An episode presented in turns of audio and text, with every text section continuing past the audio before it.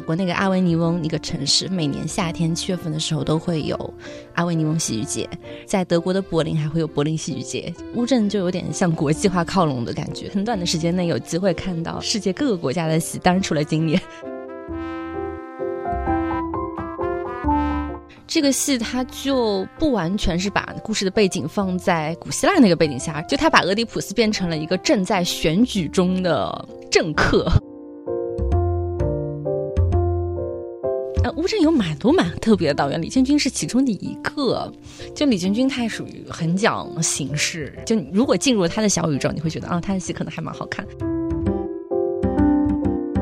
史航说《红与黑》是。孟京辉最忠实原著的一个一次改编，但我不太相信史航说的话。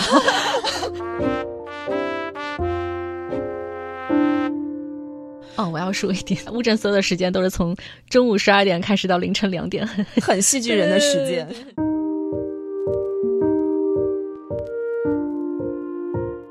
听众朋友，大家好，欢迎收听新一期会客厅的播客《不准无聊》，我是小轩。然后今天我们的聊天嘉宾毛蝶飞，欢迎欢迎欢迎，欢迎一下，因为他也是我们那个同行嘛，媒体人，同时也是一位资深的文青，所以今天请毛蝶飞来，主要是来聊一聊乌镇戏剧节的。因为看到他在朋友圈里面写了关于乌镇戏剧节的一些感受嘛，所以就想说，是不是可以从这些高度概括的句子当中展开讲讲关于今年的乌镇戏剧节。嗯，我自己其实跟乌镇戏剧节已经好久没有 交集了，票真的很难抢。每次去的是第几届？我去的是田沁鑫狂飙那一届，是不是已经很久远了？那大概是第五届这样子，可能。今年已经是今年第八届了，第八届啊，中间还因疫情缺席了一年。哦，对对对，所以今年刚好是疫情之后重新开幕嘛，所以你也说，本着见证乌镇戏剧史的角度，再嫌弃也会来。对，就很有共鸣，因为乌镇戏剧节走过了八年，好像已经成了某一种仪式一样。尤其是今年阔别重逢，不管会上演什么样的戏不重要，大家都一定会去打卡。嗯，好像是这样的，就是乌镇戏剧节，大家从二零一三年五月这样开始它的第一届。然后从那个时候，其实我们国内没有比较大型，就相当于全国性甚至是国际性的那种戏剧节。嗯，就是我们知道，其实，在全世界有蛮多这种类似小镇戏剧，到后来做大，然后全世界有名那种三大戏剧节。嗯，就包括比如说法国那个阿维尼翁一个城市，法国南部的一个城市，它每年夏天七月份的时候都会有阿维尼翁戏剧节。然后在英国的爱丁堡，它会有爱丁堡戏剧节。在德国的柏林还会有柏林戏剧节，就它可能最后的呈现形式不太一样，但它。大致的样子都是就在一个固定的时间段集中在一个地方，然后上演各个类型的剧目这个样子。但是乌镇就有点向国际化靠拢的感觉，很短的时间内有机会看到来自世界各个国家的戏。当然除了今年，因为今年有特殊的情况，就是就是国外的戏都进不来嘛。对，但这次是有线上的放映，就是包括三大戏剧节都有。对他们今年特设了一个环节，就是叫来自世界的好戏放映。他们选了八部吧，来自四。五个国家，嗯，然后他用一个线上，就是像看电影一样的方式，在一个新开辟的剧场里面给大家放了八场，可能一场戏他会放好几轮这样子，是聊胜于无的一种体验。你打卡了几场？嗯，具体看了有，呃，对对对，有五部，因为其他三部之前有在网上看过，嗯。印象比较深刻的还是荷兰的阿姆斯特丹剧院，他们有两个戏这次来到乌镇放映，一个叫《战争之王》，一个是《俄狄浦斯》。嗯，可能普通观众来说，《俄狄浦斯》也是一个比较好进入的一个戏剧，因为毕竟是古希腊的四大悲剧之一嘛。对，可能《俄狄浦斯》的故事相对来说大家更熟悉一点。就是他著名的那个弑父曲目，嗯，那他有做一些比较新的改编吗？这个话题其实要从他那个剧院本身的特质来讲。阿姆斯特丹剧院，它本身是一个非常走在前沿的一个剧院，它基本上没有一个戏是说哦，我原来怎么样，然后现在就怎么样演，它都会有新的时代性的呈现。嗯，比如说他这次的《俄狄浦斯》这个戏，它就。不完全是把故事的背景放在古希腊那个背景下，而是把那个背景放在了当代。嗯，就他把俄狄浦斯变成了一个正在选举中的政客，嗯政客的形象。刚开始镜头对着他说：“哦，大选的结果当天晚上就会出来。”然后这个时候舞台上出现了一个倒计时，就是四十多分钟，可能不到一个小时这个样子。他在最后变成零点零零的时候，他那个竞选结果就会出来。舞台上一直有这样一个倒计时，在俄狄浦斯的身后，故事就相当于从俄狄浦斯满怀踌躇的迎接自己可能即将到来的一个好运，他的一个心愿马上要达成的时候，当然他开始受到各种信息，比如说有人告诉他说，你这个政客其实是有人生的污点的，就你母亲的那个出生证明有问题，可能。嗯，就你不是他的亲生子这样子，然后另外一个你的污点就是你可能在你年轻的时候杀过一个人，其实就是映射他弑父，嗯。就相当于他从人生的倒计时就那一个小时左右开始，然后慢慢的迎接自己，其实最后一个悲剧的命运。对，这几场放映也是在乌镇最新的剧场，叫做环湖剧场。对嗯，这个环湖剧场是今年新辟的，虽然名字听上去好像在室外一样，嗯但其实是室内的。在剧场里看放映有什么不同的观感吗？嗯，放映一直都是聊胜于无，在你没有办法看到现场的时候，就它那个高清戏剧放映是一个怎么讲，让你好像仿佛在现场。就他拍的好的那些高清戏剧放映，都不是单纯的摆个摄像机在你舞台面前这样子，而且它会有一个移动的镜头啊，它会电影对对对，会有电影的质感，把嗯舞台拍出了电影的质感。对就它会有无数个镜头环绕在无数舞台周围。对恰恰我不太喜欢的，因为我觉得它太像一部电影了，而不是像戏剧的那种。会有这种感觉。嗯，镜头首先它本身是种语言，拍摄的时候它会有取舍，就包括了那个剪辑者、导播的取舍，它让你看什么你就看什么，就那样，不是说在剧场里哦，整一个舞台在你面前出现，然后你你可以选择你观看的视角。但好处也是显而易见的，就是它打破了地域的限制跟时空的限制，让你可以看到很多跨国的戏。嗯，那除了来自世界的好戏之外，今年国内特邀的几部戏剧，你有没有印象特别深刻的？那今年因为疫情的关系，他们选戏的更有局限性。我感觉他几乎把我们当下中国就是有创造力的导演他们的新作或者是首演的戏都拿过来了，然 后这属于能来的都来了，能来了都来了。今年国内特邀还邀请了蛮多戏剧新生活的那些导演，大家可能通过节目认识的，比如说丁一腾啊、刘晓毅，还有刘天琪，对，基本上都有在这届乌镇戏剧节成为特邀。就我记得看戏剧新生活的时候，就有一次丁一腾有排演在水剧场的一个戏，嗯，对，想当年就第二届戏剧节的时候，田沁鑫在那儿排那个水，就水舞台的青蛇，就是那个水剧场、是一个露天的，然后前面有片湖，对对对然后后面是观众席这样子。但丁一腾那个倒影也是打破了原来水剧场的一个观众席的设置，它不是像原来那样，就是前面演后面看，他就把整一个观众席挪到了舞台上面，嗯然后他又选取了水剧场的某个角落去做他的戏。嗯，然后据说现场的观众是需要跟着那个戏去跑的，有点沉浸沉浸式的感感觉，对。。然后那个票也特别难抢，因为人人数有限制。然后你也写，你说李建军比当年飞向天空的人好太多，哦，就是呃，乌镇有蛮多蛮特别的导演，李建军是其中的一个。但他的戏不是第一年上乌镇戏剧节，他往年也有上过，比如说我提过的那个《飞向天空的人》，他去年也有一个戏，它属于形式是邀请很多路人甲，就是很多观众、普通人去舞台上表演啊、嗯然后他就凑了一个戏。就李建军，他也属于很讲、很讲形式，然后很有自己一套的那种。就如果进入他的小宇宙，你会觉得啊，他的戏可能还蛮好看。但是青年这个戏叫《世界旦夕之间》，嗯，嗯，它是根据哦，那个法斯宾德的电影，嗯嗯就这个故事很像《盗梦空间》，嗯就是嗯讲了一个人，男主角哈，他以为自己是个正常人，但他构想的那个世界就是，嗯，他是一台大型机器的操控者，但那个机器为他派生出了一个他想要的世界，就或者说他就是一个虚拟的世界，嗯里面所有的人啊、所有的事情都是由程序和代码组成的。那这个男主角一直以为自己是这个世界的操控者，嗯但他突然有一天，他就发现，其实可能他自己也是一个被更高层面的人操控的人。嗯然后他如何就是反抗自己的命运，那试图去向上级社会挑战，他科幻类的电影科幻类电影。嗯，我也很好奇，就说到科幻类型的戏剧，因为科幻会有很多那种不同维度的叙事嘛，然后电影可以运用一些剪辑的特效或者是空间的概念去呈现内在的逻辑，但是戏剧因为它是在同一个舞台，你就是同一个空间里面的，它如何去呈现这种不同的时间感？对，这就要讲到伟大的李俊英他的 他的那种就是形式的精神，他完全没有搭建任何的布景，他用两块绿幕，嗯、然后两块绿幕面前是两个摄像机，所有场景化的东西通过绿幕后期的特效加上，嗯但是在那两块绿幕的头上有一块屏幕，有块大屏幕。在现场看到的就是下面两个人在进行肢体上的表演，但那个大屏幕上反映出来的就是他在那个时空环境下，加上背景特效之后呈现出来的一个画面，就这样子。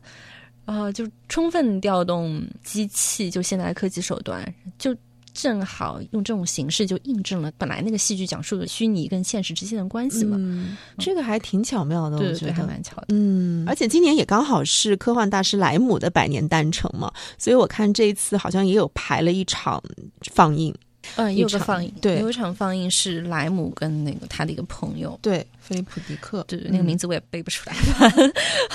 这个你有去看吗？有看那个戏，但哦那个戏是一个小戏，嗯，是一个波兰的戏。看年代的话，就二零二零年还是蛮新的一个创作，相当于也是在疫情可能之后。就这个戏，它舞台很小，把一个舞台分成了左右两个空间，然后左边一个人，右边一个人，一个戏就两个人。嗯，开头就是各自在各自的时空里面，可能开头有十分钟吧，就两个人一动不动的站在舞台上对着观众，背后放各种音乐。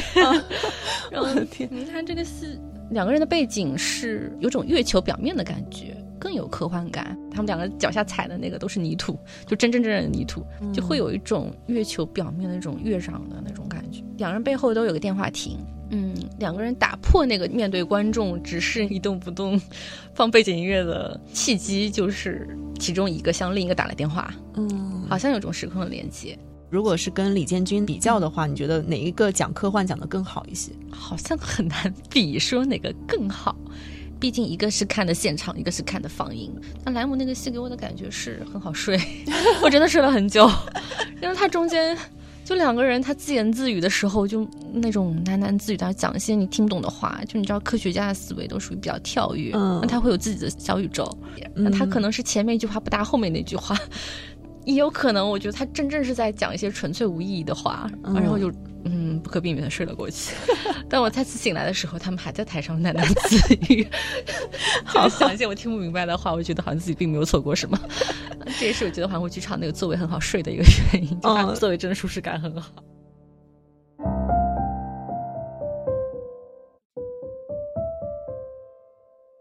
这个部分聊完了，就要聊到我自己其实很想听 毛蝶飞讲《红与黑》，因为也是开幕大戏嘛，然后又是孟京辉的新作，就很期待，呃，他会呈现一个什么样的对于经典的改编？哦，这这这就是他的舞台。什么跟茶馆？就我 我听了一场他的小镇对话，就是孟京辉、史航还有陈明昊跟他，嗯、红与黑的一个戏剧构作，他们四个人在乌镇的那个沈家戏院有一场小镇对话，就它里面讲到自己红与黑的创作是，他要直截了当的说，其实如果你们是看那种四平八稳的戏，你根本不用来看孟京辉，就是他就是那种给人心跳的、非正常的、有创新的那种戏。才会去进到孟京辉的剧场。很好奇，他跟茶馆的创作会不会有不一样？因为都是经典改编嘛。嗯然后之前我也看过呃孟京辉的采访，就是说你要看《红与黑》，其实它是有门槛的。就听史航说，《红与黑》是孟京辉最忠实原著的一个一次改编，啊但我不太相信史航说的话。但是，嗯，他们也同时提到，其实任何的根据文学剧作改编的戏剧，其实它有一个好处是让你提供了一个机会，让你去看那个原著。嗯嗯，比如说《红与黑》也好，他之前排茶馆也好，还有那个嗯，吴镇很经常在演的《三姐妹》《樱桃园》，嗯，那些戏我们影呃能够在舞台上扮演，它都是二次甚至是三次的创作。那它背后提供了一个契机，就是让你去嗯，其实反过来让你去看原著，嗯嗯，因为他在导演在舞台上不会再跟你说梳理他的情节呃或者基本的剧情的走向，他可能是截取某些片段把它放大化。啊，截取部分的人物关系，把它放大化。嗯，比如说，好像在《红与黑》里面，他就很侧重于于连跟两个女人之间的呃关系。嗯就是孟京辉说，里面他好像做了一场前所未有的一场好像青春的梦一样，呃 好像他在于连身上找到了自己的成长史，一个青年的成长史，嗯就是对，而且好久没有在戏剧舞台上看到梅婷了，嗯所以也是特别期待我。蛮喜欢梅婷的对舞台表演，她是个蛮有灵气的演员。嗯就早年看过梅婷的那个《人面桃花》，就根据葛飞的原著改编的一个上海话剧艺术中心的戏。然后其实梅婷在今年那个路帕的《狂人日记》里面也有出演，嗯但她这次好像是没有参加后面的那个《狂人日记》的巡演。嗯他，特地抽出了自己的时间来拍《红与黑》。对，而且他之前也去上过戏剧新生活，今年你在乌镇有个很明显的感觉，就是发现很相当一批观众是因为戏剧新生活而来到的乌镇。嗯，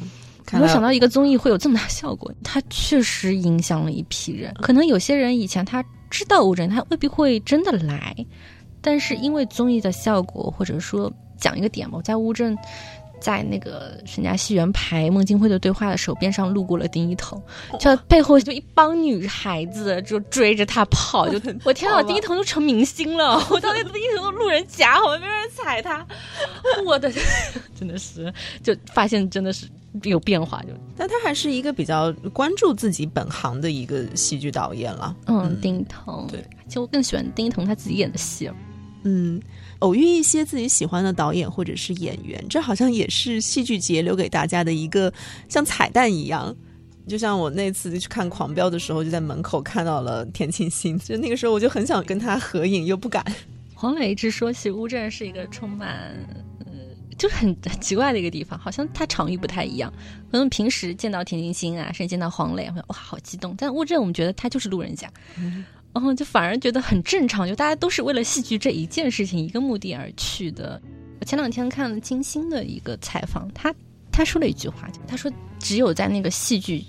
演出的时候，我们就是我跟大家坐在同一个剧场里面看戏，那我们之间是平等的，没有区别。我不是明星，你也不是路人甲，我们都是一样的，同样的一个身份叫做观众。嗯我们因为同一个戏而可能产生共鸣，产生灵魂上的交汇，有共通的情感。那在那个时当下，我们是平等的。我觉得他那句话讲的还蛮好。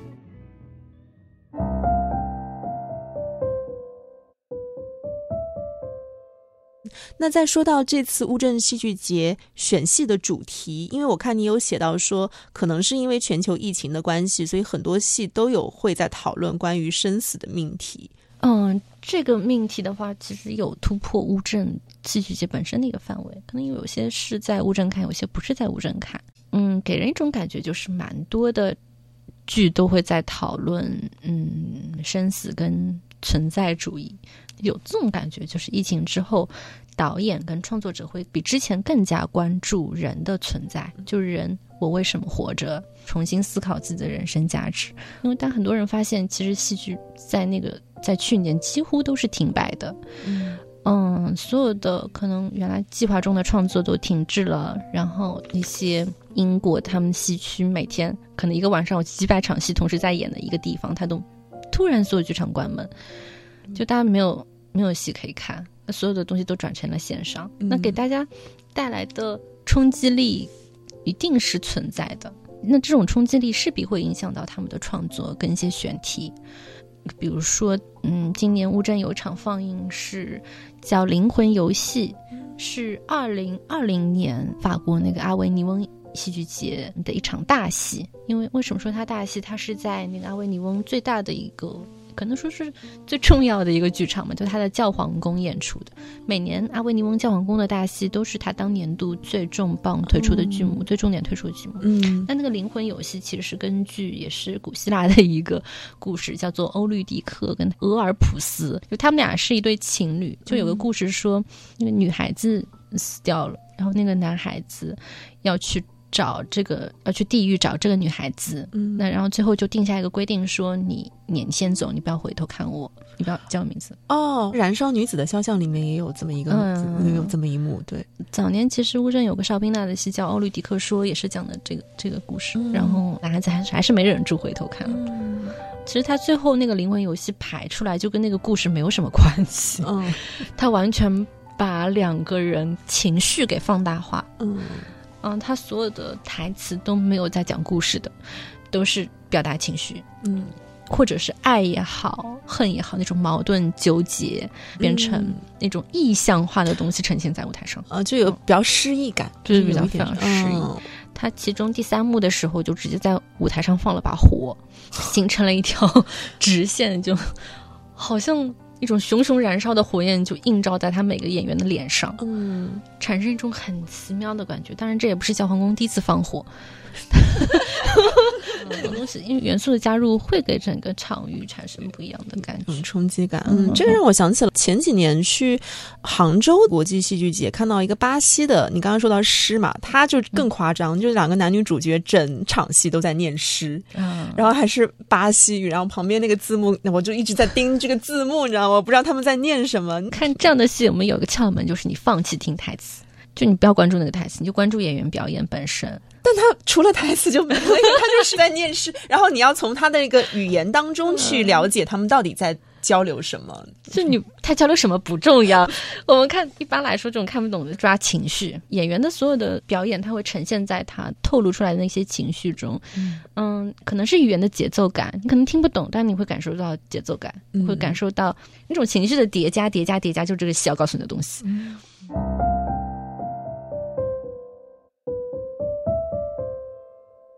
那这次去乌镇有没有想看原来很想看但是没有看的戏？嗯，有一场戏还蛮想看的，叫《春逝》，是哦那个话剧九人的。了解他们也不久，但是他们做戏有十年了，是北京大学的，可能原来一个学生话剧社，然后后来他们毕业之后就继续在延续自己的戏剧梦想。但他最近在九月份的时候做了一个自己三部曲的回顾，你会发现他们排的戏都是跟民国有关，跟民国时期的知识分子的有关。嗯，我们还蛮想看《春逝》，但我没有看。但好像他接下来会有巡演，我希望他能来宁波。原野他有在上海演过好多年了，嗯，他不是一个新戏，嗯但原野形式上也蛮创新的。他把一个故事接连讲了三遍，哦用不同的方式讲，就讲了三遍，哦那蛮好看的一个戏。哦，还有这次戏剧节在开票之前就预设会秒光的女女同胞，就那个颜颜月的脱口秀，嗯，我有蛮多朋友就是专门想冲抢着他的，对对对是的，对，因为票很少嘛，对很难现在对对很难买。然后今年脱口秀进入乌镇戏剧节这件事情本身是一个话题性的东西，因为很多人会说，哎，脱口秀怎么会是戏剧呢？那它是完全不同的门类，门类对一个可能更偏向曲艺一点，但一个就是戏剧。戏剧领域可能也在跟其他的门类进行一个跨界的尝试吧，就是反正在乌镇戏剧节什么都有可能会发生，对，嗯。好像呃有舞台，就是嗯，谁说它不是戏剧呢？它上面也同样是台上讲，下面看，同样具有可能一定的表演性质。嗯那你们很期待他会讲什么？嗯，你说女女同胞吗？女同胞，女女同胞，我觉得应该是延续了言怡言悦他们本来就是对于这种女性话题的讨论，因为他们脱口秀的话，就还是在讲这方面的内容，所以我自己的理解应该是一个类似于像专场一样的，就六十分钟的专场。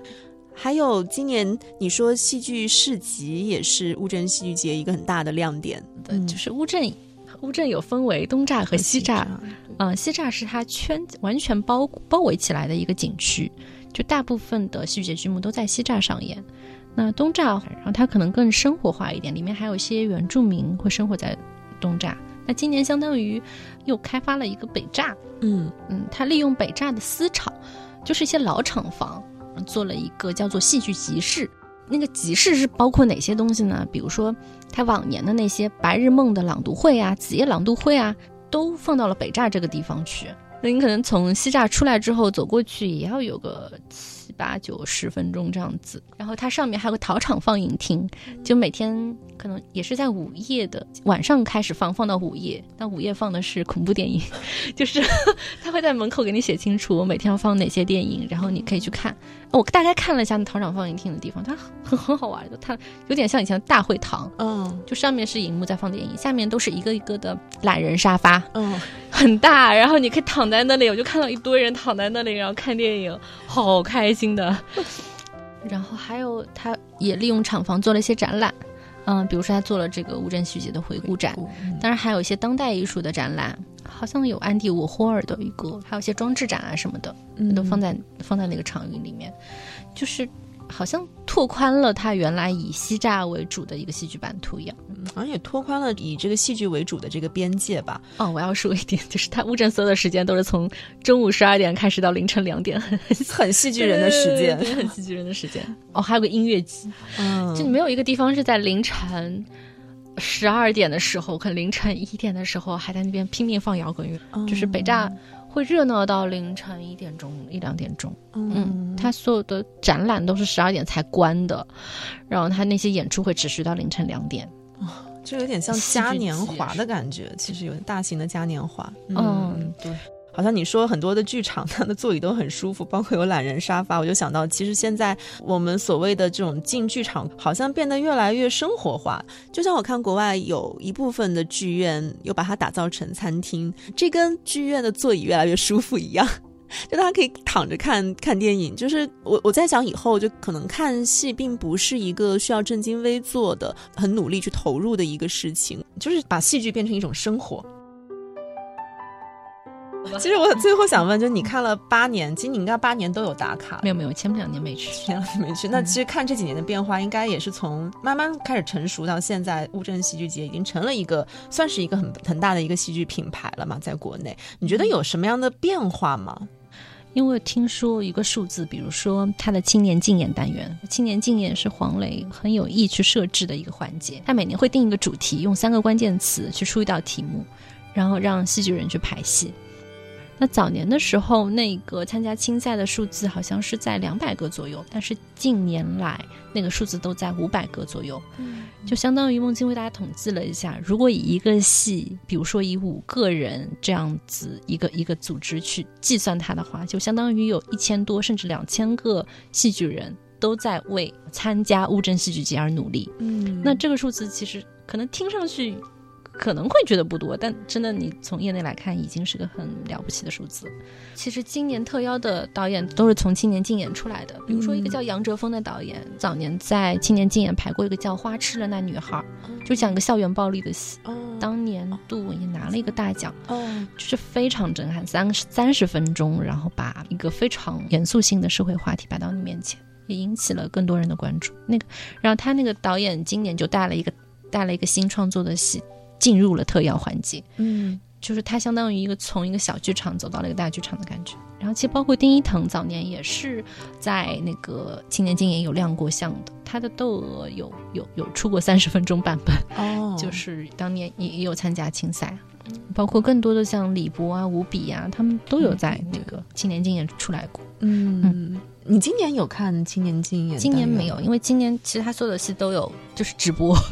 直接采取了一个跟嗯个视频 A P P 合作的，这是今年蛮大的一个变化，可以让更多的不在乌镇的人也看到青年竞演的崭新亮相。嗯，前往年都没有直播的，或者说直播只是在可能剧场里面演，他剧场门口会有个大屏，就傍湾剧场的门口会有个大屏，给那些没有排到票的观众看这种方式。也希望这些我没有看的剧，在接下来可以来宁波或者在长三角 都能够打卡到。嗯，会有的，会有的，会有的。就是蛮多乌镇的戏，大家都好像不一定要去乌镇看。嗯，他接下来会已经有好些戏排出了长三角甚至全国性的巡演，大家可以关注一下。嗯，它像一个风向标一样，就。这个戏，我今年去过乌镇，好像镀过金，有点像上了什么维也纳金色大厅。对对对，对就是说这种感觉。嗯，好的，我，今天特别开心能够跟毛蝶飞有这样子一个聊天，呃，希望下一次还能有这样的机会吧，我 继续聊一下戏剧和我们的生活。好，谢谢小好孙，，拜拜。拜拜。